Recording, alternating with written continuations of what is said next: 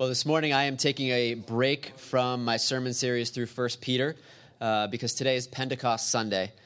It's a holiday that we celebrate uh, the giving of the Holy Spirit, as recorded in Acts chapter 2.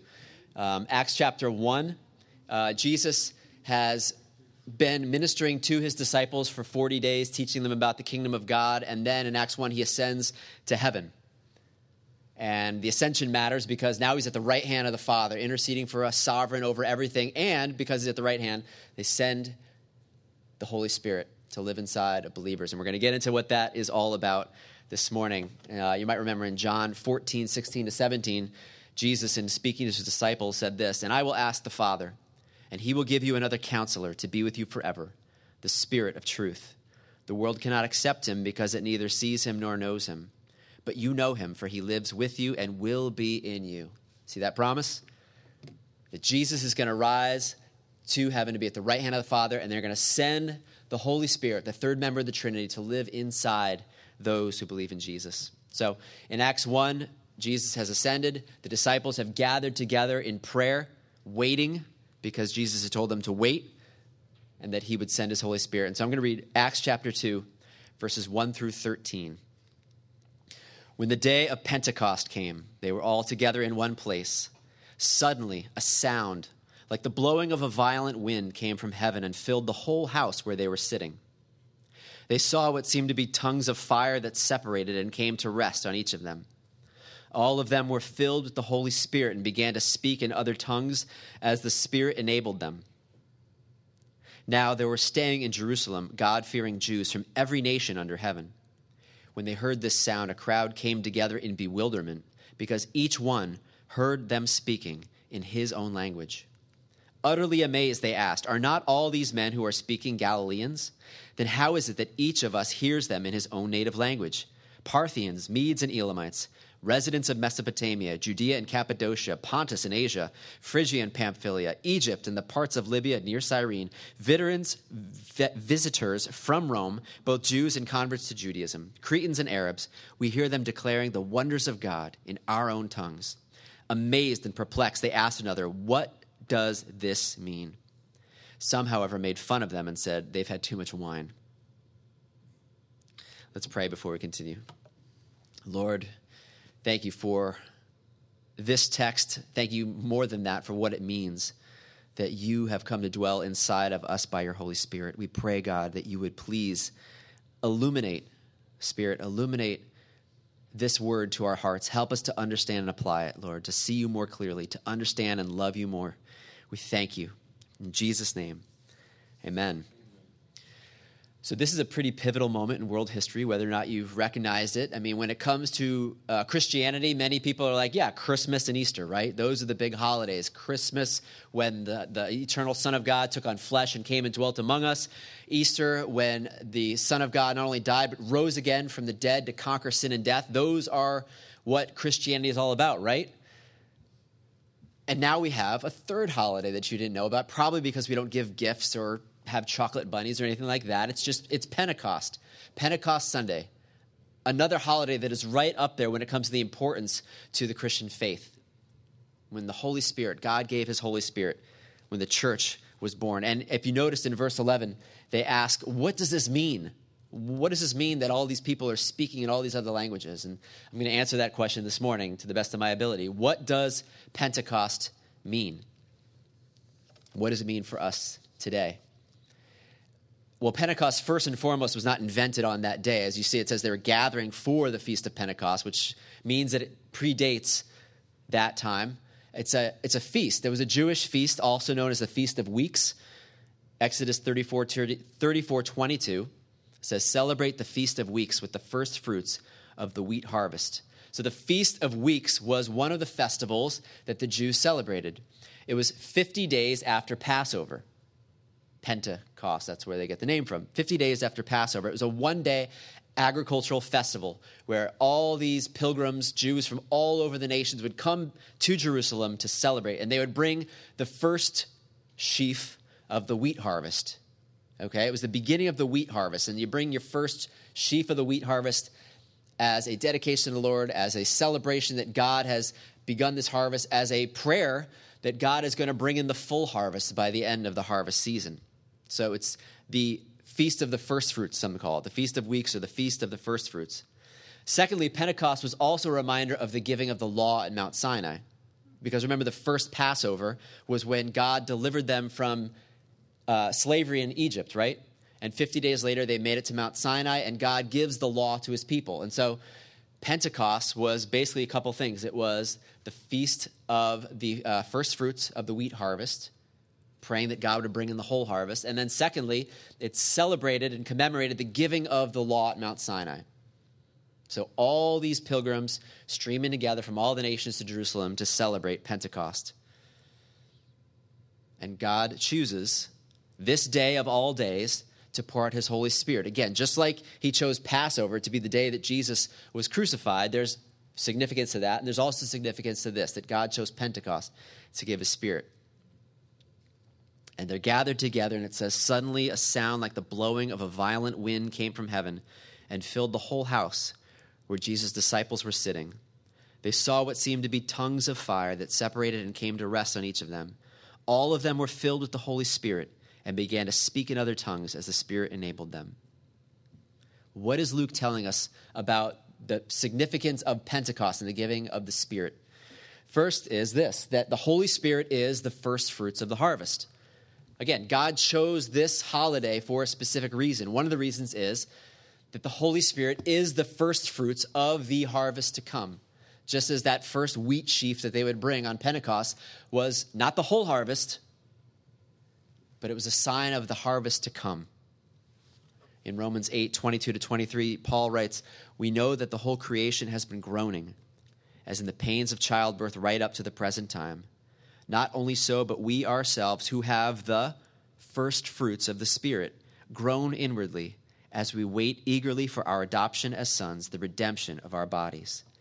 Paul's talking about how we're looking forward to the day when Christ returns, when the suffering and sin and brokenness of this world is no more. He says creation is groaning, we're groaning, waiting for that day.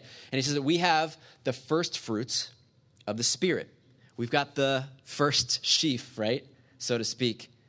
I mean, if you think that your experience of God right now is the whole harvest, is the whole experience, you're mistaken. It's, it's just the first of the wheat sheaves, right? If you're looking at your life and your experience of God and being like, this is it, this is, this is what it means to know God, don't worry. It's just the first fruits. It's just the first sheaf of what you will experience on that day when you are with God forever. Amen? When you are with Him for eternity, that's the harvest. That is the love, the joy, the peace, the intimacy in its fullness. Right now, we just have the first fruits in other places, Paul calls, calls the Spirit a deposit, guaranteeing our inheritance, a down payment, so to speak, right? You put a down payment on a house or a car, it's just part of it, it's not the whole payment. And he says the Holy Spirit is like that. It's like a deposit, a down payment, guaranteeing our inheritance. That on that day we'll experience God to the fullest. But right now we just got that wheat sheaf, the first fruits. Secondly, the Holy Spirit writes God's law on our hearts. Remember, God chose Pentecost for a reason to give his Holy Spirit because there was something about that holiday that was pointing to this. And remember that Pentecost was not only about the first fruits of the harvest, but it was also a celebration of God's giving of the law. At Mount Sinai, Moses went up the mountain and he got the law from God, wrote it on tablets of stone, right? And brought it down to give to the people. This is God's law. It's what it means to know Him and be His people. And now, what do you see at Pentecost? God, uh, Jesus goes up to heaven, and then He sends down His Holy Spirit, not with tablets of stone, but to write God's law on human hearts so that we would know Him in our hearts and not need to look to an external law. Think of a couple prophecies and how they speak to this. Jeremiah 31 31 to 33. The time is coming, declares the Lord, when I will make a new covenant with the house of Israel and with the house of Judah. It will not be like the covenant I made with their forefathers when I took them by the hand to lead them out of Egypt, because they broke my covenant, though I was a husband to them, declares the Lord. This is the covenant I will make with the house of Israel after that time, declares the Lord. I will put my law in their minds, and I will write it on their hearts. I will be their God, and they will be my people. Notice he says it's not going to be like the old covenant at Mount Sinai where Moses went up and wrote it on tablets of stone. This is a new covenant where I am going to put my spirit in their hearts and I'm going to write my law on their hearts so that they would know me internally. They would know me in their minds and their hearts. Ezekiel 36, 26 to 27, another prophecy. I will give you a new heart and I will put a new spirit in you.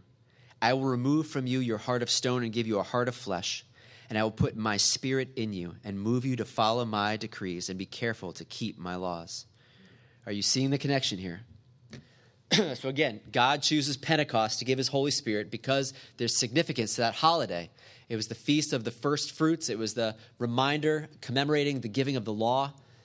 And he's saying, now instead of having some law that you need to look to, now I'm going to live inside of you. I'm going to reveal myself to you. I'm going to help you to know me. I'm going to give you my spirit, encourage and empower you to follow me. Not just a law you need to follow, but a law and the empowerment to follow the law inside of you.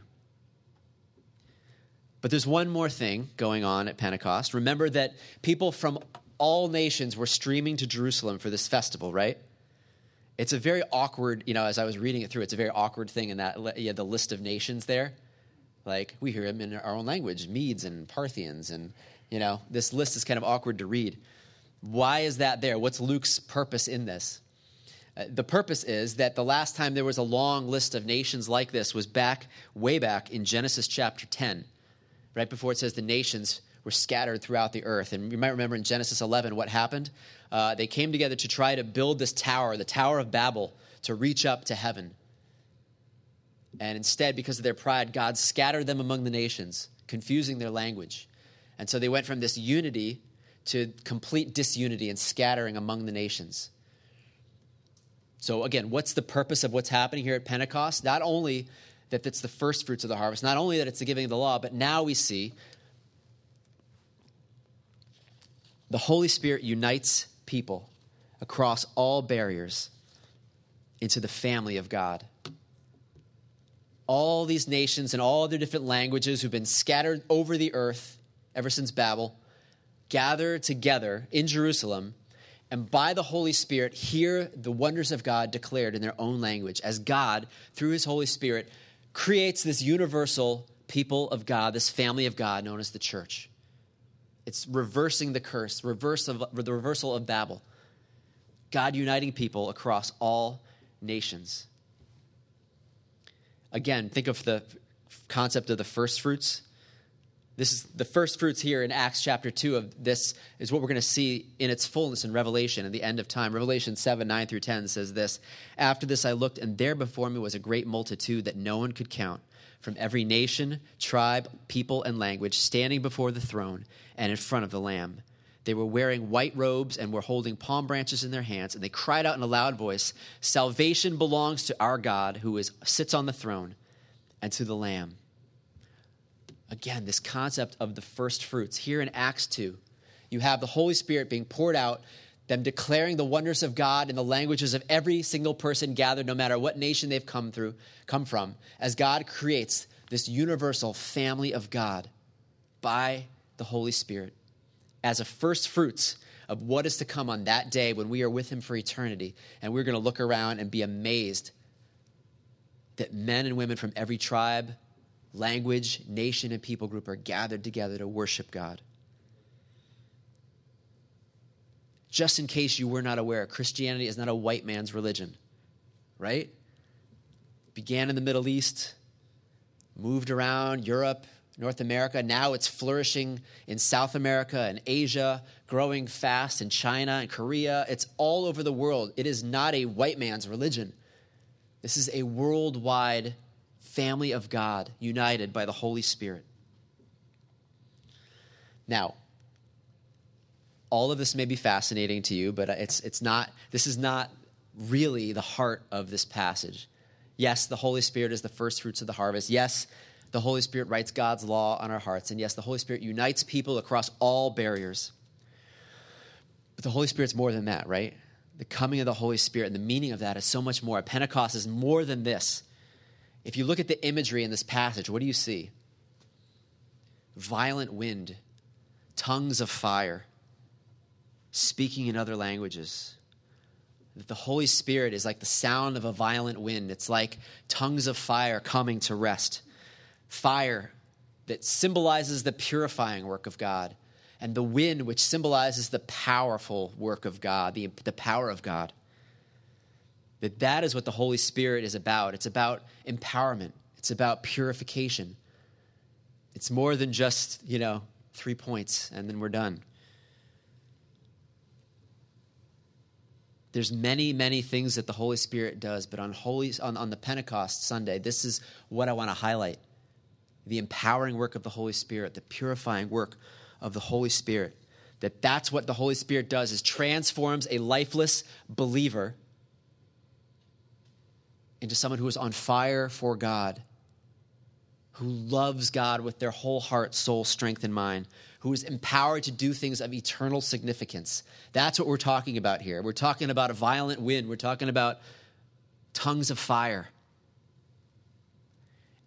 And as soon as I get into that, we've crossed the realm from the things that I'm capable of doing, and now we're in the realm of the Holy Spirit, right? I can give you a three point sermon. I cannot teach you really about the Holy Spirit. That's the Holy Spirit's job, right? I mean, I can tell you some things about the Holy Spirit, but the Holy Spirit needs to teach you about the Holy Spirit. He needs to minister to you, He needs to purify you, He needs to empower you, He needs to reveal Jesus to you. He needs to apply this word to your heart. The Holy Spirit is looking for a people who are willing to be set apart for Him, who want to know God, who want to serve Him, who want to be purified, who want to be empowered, who want to pray and fast and ask Him and seek Him to pour out His Spirit. So, are you willing to be that man, that woman this morning? So, the Spirit empowers. What does that mean? That the Spirit empowers, that that's part of the ministry of the Holy Spirit. Remember when Jesus, before he ascended to heaven, he told his disciples this He said, You will receive power when the Holy Spirit comes on you, and you will be my witnesses in Jerusalem and in all Judea and Samaria and to the ends of the earth. Now, what would have happened if the disciples were so excited that Jesus had risen from the dead that they kind of neglected and, and, just didn't listen to this command. And they just said but jesus we got to tell everybody. We got to go out there and tell everyone that you've raised you've been risen you have been raised from the dead. We got to go out there. We can't wait around. We can't waste any time. They would have gone out. They would have told everyone about Jesus and it would have gone nowhere. Jesus said, You got to wait until you've been clothed with power from on high. Wait until my Holy Spirit is in you. And then the words that you speak are going to have power. The deeds that you do are going to have power, a supernatural power to transform lives. You may think it's different today, but it's not. You know, what if you're just going to go out and do stuff for God and ask Him to bless it? Go out there and tell people about God without being empowered by the Holy Spirit is really going to amount to anything. We need the power of the Holy Spirit, or our words and our deeds are going to amount to nothing. Think of how Paul put it in 1 Corinthians 2 1 through 5. When I came to you, brothers, I did not come with eloquence or superior wisdom, as I proclaimed to you the testimony about God. For I resolved to know nothing while I was with you, except Jesus Christ and Him crucified. I came to you in weakness and fear, and with much trembling. My message and my preaching were not with wise and persuasive words, but with a demonstration of the Spirit's power, so that your faith might not rest on men's wisdom, but on God's power. Love that. So listen, I am weak. Uh, my knees are knocking. I'm just going to talk about Jesus, but I am going to talk about Jesus and the power of the Holy Spirit. I want your faith to rest on Him, on Jesus, on His power, and not on me, on not what I could say. Or think of Acts 4:13. When they saw the courage of Peter and John and realized that they were unschooled, ordinary men, they were astonished and took note that these men had been with Jesus. Isn't that great? That's what happened when unschooled, ordinary men go out in the power of the Holy Spirit. People look at them and say, There's something about them that I can't quite put my finger on. They recognize these men have been with Jesus, they've got the power of the Holy Spirit in them. The Holy Spirit empowers us for service. One of the ways He does that is He gives us spiritual gifts. He gives us gifts. Sometimes that are, you know, gifts that we have our whole life. Sometimes it's just a supernatural gift for a season. Just one passage of many of them about supernatural spiritual gifts. 1 Corinthians 12, 4 to 11. There are different kinds of gifts, but the same Spirit. There are different kinds of service, but the same Lord. There are different kinds of working, but the same God works all of them in all men. Now, to each one, the manifestation of the Spirit is given for the common good. All these are the work of one and the same Spirit, and He gives them to each one just as He determines. This is one of the ways that God empowers, that the Holy Spirit empowers, that He gives us supernatural gifts that can be used to minister to others, to transform lives in a way that we couldn't do in our own strength. Ask God this morning to empower you. Ask God to give you His spiritual gifts to gift you, to empower you for service. There are many different ways of serving, and we're actually going to get into this in a couple weeks because when we go back to 1 Peter, 1 Peter 5 talks about spiritual gifts. And so we're going to go in more detail in a couple weeks about this. But for now, ask God to give you His Holy Spirit to empower you by His gifts in service to God. I mean, one of the sad things about this whole COVID time has been, in many opportunities that we've had for service have kind of had to be shut down in different ways. And I want to encourage you. Some of you had to take breaks from that, you know, but it's time as we open things up again to step back in service. You know, if you are on the worship team, if you have gifts of service in music, we want you on our worship team to serve in that way. Hospitality with greeters and coffee ministry as we look at starting that back up again eventually. You know, we need people who have a heart for hospitality to reach out to people. As we can reach out again through evangelism and visitation, all these things that we had put on hold, you know, again, how has God gifted you and how can you use those gifts in service to Him? There's something about the supernatural empowering of the Holy Spirit that transforms ordinary people into people who are extraordinary. One of my favorite examples is of D.L. Moody, in the summer of 1871, two women of Dwight L. Moody's congregation felt an unusual burden to pray for Moody that the Lord would give him the baptism of the Holy Ghost and of fire. Moody would see them praying in the front row of his church, and he was irritated. But soon he gave in, and in September began to pray with them every Friday afternoon. He felt like his ministry was becoming a sounding brass with little power. On November 24, 1871, Moody's church building was destroyed in the Great Chicago Fire. He went to New York to seek financial help. Day and night he would walk the streets, desperate for the touch of God's power in his life. And then suddenly, and this is a quote from his diary one day in the city of New York, oh, what a day! I cannot describe it. I seldom refer to it. It is almost too sacred an experience to name. I can only say that God revealed himself to me and I had such an experience of his love that I had to ask him to stay his hand. I went to preaching again. The sermons were not different. I did not present any new truths, and yet hundreds were converted. I would not now be placed back where I was before that blessed experience if you should give me all the world. It would be small dust in the balance. And I stand here and we sit out here and we say, I haven't experienced really anything like that. You know, I feel like I've experienced in small ways God using me to minister to others, but nothing like that. And maybe that's because, you know, God touches certain people in certain ways. But maybe it's because we haven't asked. And maybe it's because we haven't prayed. And maybe it's because we haven't sought Him. Maybe it's because we haven't believed. Maybe it's because we have been content with this much of the Holy Spirit, with this much of His empowering in our lives.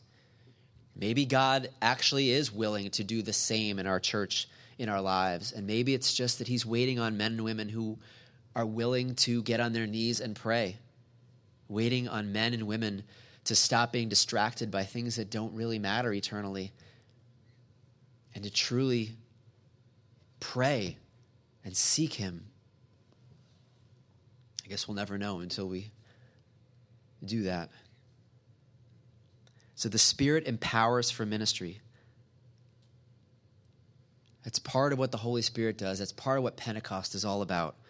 Do you have His power in your life? Have you experienced the power of the Holy Spirit working in you and through you, empowering you, gifting you for service to others?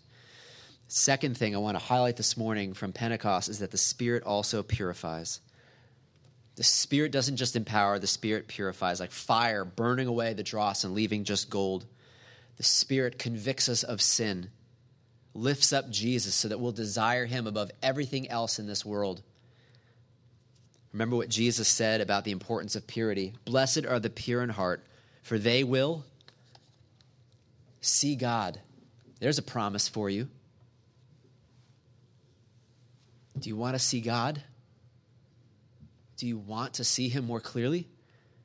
Jesus says, Blessed are the pure in heart, for they will see God. And maybe we don't see God very much in our lives because we are not pure. We are divided, distracted, desiring things other than Him, desiring things more than Him. Because purity of heart is to desire one thing it's to desire Jesus above everything else. And the Holy Spirit purifies us so that we would desire Jesus and be like Him. This is the pure in heart. Galatians 5 22 to 25. The fruit of the Spirit. This is what happens when the Holy Spirit has His way in you. The fruit of the Spirit, what the Spirit produces in us love, joy, peace, patience, kindness, goodness, faithfulness, gentleness, and self control. Against such things there is no law. Those who belong to Christ Jesus have crucified the sinful nature with its passions and desires. Since we live by the Spirit, let us keep in step with the Spirit. Love that list, right? To be pure in heart doesn't mean to become some like uptight, self righteous person. That's not what we're talking about here. We're talking about someone who looks like this,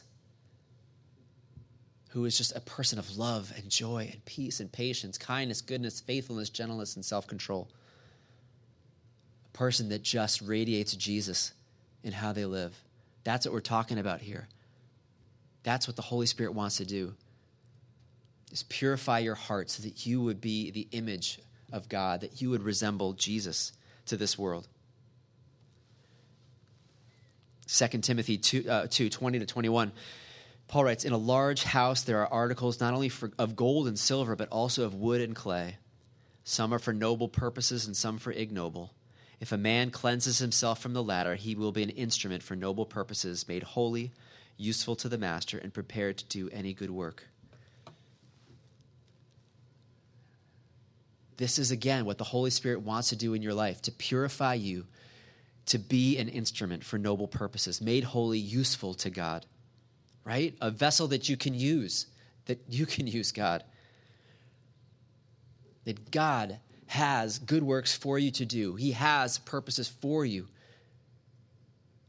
And by His Holy Spirit, He wants to not only empower you to do those things, but purify you so that you would be a vessel, an instrument of noble use, set apart for His use. We need both the purifying work and the empowering work of the Holy Spirit in our church and in our lives. I think that sometimes churches are guilty of emphasizing one or the other. You know, some churches are much more on the purifying end of the continuum, emphasizing Christ likeness, character, fidelity to his word, but maybe kind of resisting the empowering part of the Holy Spirit because they've seen how it can be misused. They've seen the abuses of what happens of churches and people who claim to be, you know, people following the Spirit, doing things that don't seem godly and so they reject that. And then there's others maybe who emphasize the power of the Holy Spirit, you know, and they have this, this joy and enthusiasm and exuberance in worship and in evangelism, but maybe they lack in character at times or in fidelity to God's word or might be easily manipulated or vulnerable to false teaching because they have not emphasized the purity aspect of the Holy Spirit. And I think as a church, maybe we fall a little bit more on the this end of the continuum, right? Maybe we are emphasizing the word so much and, and character and, and uh, Christian, you know, fidelity to Christ and all of that, that sometimes we might neglect what the Holy Spirit might want to do in empowering us, in being open to the Spirit, in, in spending extended time in prayer, in worship, waiting on the Holy Spirit, giving Him room to work in our lives. But God wants us to be doing both, to be open to the surprising work of the Holy Spirit while also testing everything by His Word. I don't want to be a church that neglects the Holy Spirit, that neglects what God wants to do through His Holy Spirit. And I also don't want to open us up just to things that are not of Him. This example we have, even in this Pentecost passage of speaking in tongues, right? You see the Holy Spirit coming and they start to speak in other languages, and everyone hears them speaking in other languages. And throughout the New Testament, not only there, but in 1 Corinthians, there is this thing, speaking in tongues, that happens. And sometimes it's speaking in known languages, and sometimes it seems to be speaking in a heavenly language, a prayer language to God. And you think of the continuum, right? And you think of some who would say, like, let's resist that because we see how crazy Christians and churches can get when people are all speaking in tongues at the same time and they're overemphasizing it, claiming that you're not a Christian unless you speak in tongues. And so let's just resist that. And then there's others who kind of overemphasize and open themselves up to all kinds of things, not realizing that the work of the Holy Spirit is not just about that. And there are believers, plenty of believers, who do not speak in tongues. But Paul in 1 Corinthians 14 tries to strike a balance. He talks about how there might be an opportunity for people to speak in tongues or other languages with interpretation when people gather. But he says this in 1 Corinthians 14 Therefore, my brothers, be eager to prophesy. Do not forbid speaking in tongues, but everything should be done in a fitting and orderly way. Right? Be open to the work of the Holy Spirit, but everything must be done in a fitting and orderly way that aligns with God's word. Not out of control, not crazy, but not resisting the Holy Spirit. 1 Thessalonians 5 19 to 22 sums it up well. Paul says, Do not put out the Spirit's fire. Do not treat prophecies with contempt. Test everything. Hold on to the good. Avoid every kind of evil. Sums it up pretty well, right? Don't put out the Spirit's fire. Don't resist what God wants to do through His Holy Spirit. But test everything. Hold on to the good and avoid every kind of evil.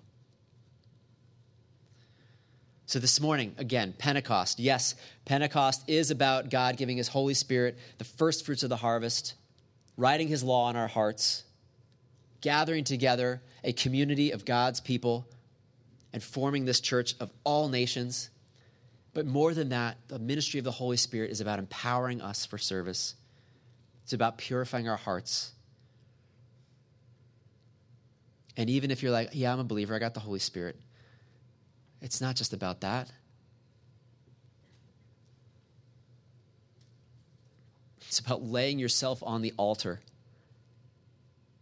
before God and allowing Him to fill you with His Holy Spirit, that He might empower you and purify your heart, that you might be the man or the woman that God has created you to be. To go out and to serve in a way that is filled with spiritual power, speaking with spiritual power doing things that are impossible on human strength, seeing God transform lives as He works through you.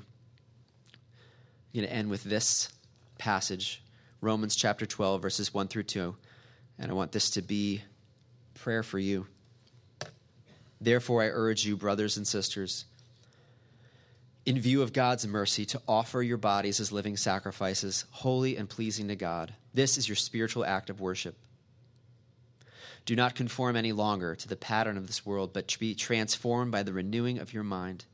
Then you will be able to test and approve what God's will is his good, pleasing, and perfect will. Why don't you take a minute in silence between you and the Lord, and then we're going to respond in prayer and worship.